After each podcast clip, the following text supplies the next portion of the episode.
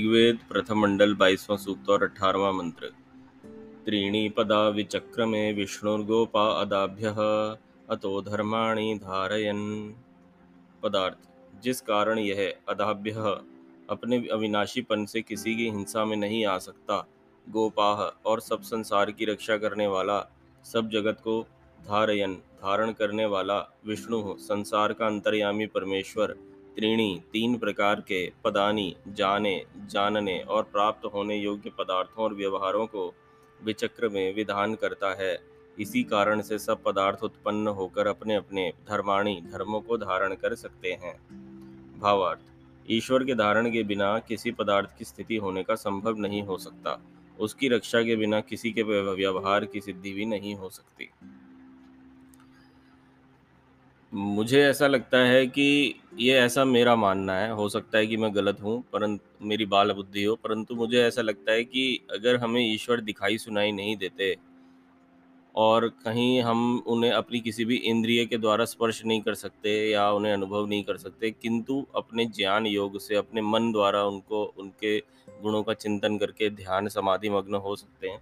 तो ये मुझे लगता है कि एक बहुत बड़ा वरदान है ईश्वर का हम सभी के लिए। क्योंकि मुझे ऐसा लगता है अगर ईश्वर प्रकट अवस्था में होते या हमारे बिल्कुल समक्ष होते तो हमारे लिए संसार को चलाना बहुत मुश्किल हो जाता। जो स्वयं इतना विराट हो, जिसने इतने बड़े ब्रह्मांड की रचना की हो, जिसने इतने बड़े जगत को रचकर और उसमें इतने सारे पदार्थ बनाए, वह स्वयं जब अगर हमारे सामने आ जाता तो वह उसका जो दिव्य स्वरूप है अत्यंत, जो जिससे कोई श्रेष्ठ है ही नहीं तो हमारे लिए कार्यों का संपादन करना शायद बहुत मुश्किल हो सकता था, क्योंकि हमारा सारा ध्यान, हमारी सारी ऊर्जाएँ वह सत्ता खींच लेती। तो ये ईश्वर ने कुछ इस प्रकार की रचना कर डाली कि हमें जगत भी दे दिया, हमें सारे साधन, संसाधन भी दे दिए, परंतु खुद को इस अवस्था में रखा कि मुझ तक पहुँचने के लिए तुम्हें थोड़ा संसार से अलग रहकर मुझे मेरा ध्यान करना पड़ेगा, तब मैं तुम्हें, मिल सकता हूँ। ऑप्शनल में रख दिया अपने आप को। देखिए, उसकी महिमा देखिए कि इतना सबसे मुख्य नायक होने के बाद, इस ब्रह्मांड की रचना को रचने वाला जो स्वयं सबसे मुख्य नायक है, उसने अपने आप को ऑप्शनल की श्रेणी में रखा हुआ है। जबकि उससे इम्पोर्टेंट कोई है ही नहीं, देखा जाए तो। हम अपने कार्यों में, अपने जीवन में इतने ज़्यादा व्यस्त होते हैं कि हमारे पास दस मिनट का समय पूरे दिन में नहीं होता। उस ईश्वर को, उस परमात्मा को जिसकी वजह से हमारी श्वासें चल रही हैं, हमें उत्तम स्वास्थ्य प्राप्त है, जिसके द्वारा दिए हुए जल का हम सेवन करके अपनी जीवन की रक्षा करते हैं। उसके द्वारा दिए गए अन्न को हम पाकर अपनी क्षुधा को शांत करते हैं। वायु का ग्रहण करके हम अपने जीवन को चलाए रखते हैं और सुखों का अनुभव करते रहते हैं निरंतर। उस परमात्मा से उसको धन्यवाद करने के लिए हमारे पास दस मिनट का समय नहीं होता। ये एक तरह से एहसान फरामोशी या हम कहें कृतज्ञता है। ये कृतज्ञता मनुष्य को त्यागनी चाहिए और मनुष्य को सदैव ईश्वर को सर्वप्रथम रखना चाहिए। आपके जीवन में जब कोई दुख का पल आता है तो ना चाहते हुए भी व्यक्ति ईश्वर को याद करता है, चाहे वह कच्चे पक्के किसी भी स्वरूप में याद करे। परंतु वो याद तो उस ईश्वर को ही करता है पर परमात्मा से सहाय की इच्छा रखता है। परंतु जब खुश होता है, जब सुखी होता है, तब हम ईश्वर को याद नहीं करते। हम ये उस, भूल जाते हैं या कहें कि हमारे अंदर वो भाव लुप्त हो जाता है, जिसमें कृतज्ञता का भाव हो कि, हे ईश्वर, आप, आपकी ये जो इतनी सुंदर रचना है, आपने जो ये सब कुछ रचा है, आपके द्वारा मैं इस सुख को प्राप्त कर पाया हूँ, पर, कर पाई हूँ और आप ना, आपकी वजह से ही सब कुछ संभव है। तो हे ईश्वर, हमारे इस मन को, हमारी इस बुद्धि को अपने में स्थिर रखें और हम आपको कभी ना भूलें। तो ये जो हमारे ईश्वर से संबंध है, यही मुझे लगता है कि अपने जीवन का हर चीज़ का आधार है। यदि ये ज़मीन ना हो, ये नींव ना हो तो इसके ऊपर कोई भी भवन खड़ा नहीं हो सकता जीवन का। जो स्वयं जीवन का स्रोत है, जो स्वयं जीवन का मुख्य आधार है, जिसके बाद सारी चीज़ें आती हैं पिक्चर में, उसी को हम सबसे लास्ट में रखते हैं, जबकि उसी को सबसे पहले रखना चाहिए। इसीलिए शायद ऋषि मुनियों ने सबसे उठ उठते ही ब्रह्म मुहूर्त में ईश्वर के ध्यान का विधान किया था। परंतु आज जमाना बदल चुका है तो ज़रूरी नहीं आप ब्रह्म मुहूर्त में उठे, परंतु जब भी उठें तो सर्वप्रथम कार्य यही होना चाहिए आपका और आपके संपूर्ण परिवार का कि उसकी सुख समृद्धि सुरक्षा के लिए हम ईश्वर को को अवश्य धन्यवाद करें और ईश्वर से हमेशा प्रार्थना करें कि हे ईश्वर, जो आपका अपेक्षित मार्ग है जिसकी अपेक्षा आप मनुष्यों से करते हैं कि ये श्रेष्ठ जीवन मनुष्य को जीना चाहिए, जैसा आपकी वेद में आज्ञा है, संपूर्ण मन मानव जाति को तो हमें इस प्रकार की बुद्धि दीजिए कि हम उस मार्ग को समझें और उसको कभी त्याग ना करें।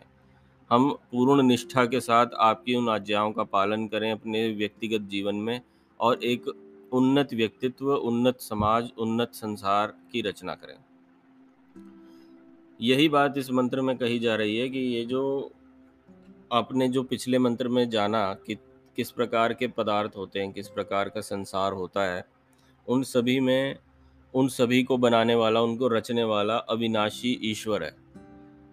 इन सभी को वह धारण करके रखता है, इनमें जितने भी फ़ंक्शन चल रहे हैं, यानी इनके अंदर जो भी मैकेनिज्म चल रहा है, उदाहरण के लिए जैसे पृथ्वी सूर्य के चारों ओर चक्कर लगा रही है, जो उसका गुरुत्वाकर्षण बल है, सूर्य का भौतिक रूप से देखने से तो लगता है जैसे कोई मशीन कार्य कर रही है।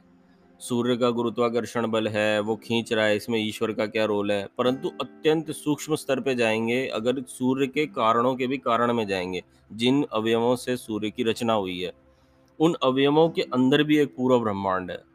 और उसके अंदर जो अत्यंत सबसे बिल्कुल कोर शक्ति है, बिल्कुल जिसके, जिससे सूक्ष्म कुछ है ही नहीं तो हम पाएँगे कि वहाँ ईश्वर ही कोई ऐसी शक्ति है जो कार्य कर रही है। हमें जो जगत दिखाई देता है, ये बहुत मोटे तौर पर, बहुत बड़े तौर पर दिखाई देता है। तो हम उससे कल्पना कर लेते हैं कि भाई ये कैसे संभव है, इसमें जैसे चीज़ें चल रही हैं। परंतु अत्यंत सूक्ष्म स्तर पे वह शक्ति ही इनको नियंत्रित करके चला रही होती है।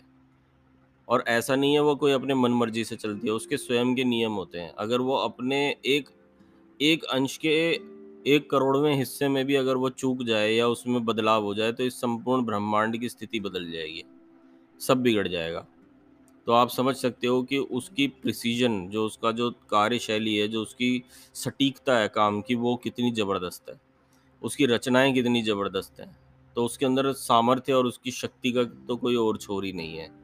तो उसी परमात्मा को जो कि निराकार है, जो कि निरवयव है, निरवयव मतलब जिसके कोई इंग्रेडिएंट्स नहीं है, जो किसी किसी चीज़ों से मिलके बना नहीं है जो असनाविर है। असनाविर का अर्थ होता है जिसमें छेद्र नहीं, छेद नहीं है। ऐसा नहीं है कि कहीं पर ईश्वर नहीं है, कहीं पर है। यानी कि वो सर्वव्यापक है। जो सर्वशक्तिमान है, जो अंतर्यामी है, यानी कि हमारे आत्मा तक में वो विद्यमान है। ऐसा जो परमात्मा है, उसको विष्णु कहा गया है। हम जो टीवी सीरियलों में देखते हैं या पुराणों में जैसा बताया गया, वो जे एक मतलब देवता की छवि दिखाई जाती है, जिसमें वो माला होती है, वैजयंती माला, एक हाथ में शंख है, एक में चक्र है, एक में गदा है। तो ये जो ये जो स्थिति दिखाई जा रही है उन, उस पात्र की बात नहीं की जा रही वेद में। यहाँ पर विष्णु का अर्थ है अंतर्यामी सर्वव्यापक परमेश्वर। और इसकी जो व्याख्या है, आपको निरुक्त कार जो यास्क मुनि जी हैं, उनका एक ग्रंथ है निरुक्त, उसमें भी आप इसको जान सकते हैं। निघंटुवादी ये जो मनीषियों ने जो वेद के अर्थों को समझाने के लिए जो ग्रंथों की रचना की है, ताकि लोग भटके नहीं, उल्टे सीधे अर्थ ना निकाल लें इनके, उसमें भी आप इसको जान सकते हैं कि विष्णु का अर्थ जो है यहाँ पर, वह सर्वव्यापक परमपिता परमेश्वर की है, जिसका नाम ओम है, जिसका मुख्य नाम ओम है। वह जो सब जगह व्याप्त है, जो उसका स्वयं का स्वरूप है, जो कभी शरीर धारण नहीं करता है, क्योंकि उसको आवश्यकता नहीं है। उस तरह के जो शक्ति है, जो ओम है, उसको यहाँ पर विष्णु कहा गया है। वही व्यापक रूप से सब में विद्यमान है और हम सभी मनुष्यों को उचित है कि हम प्रातः सायं कम से कम दो समय अपने व्यस्त जीवन में से दस दस मिनट निकाल कर उस परमात्मा को अवश्य याद करें, उनका धन्यवाद करें, उनके साथ समय बिताएँ। और उनके द्वारा जो आज्ञा है, उनको अपने आत्मा और बुद्धि में धारण करके हम अपने जीवन को सफल बनाएँ, सुख को उत्पन्न करें। ओ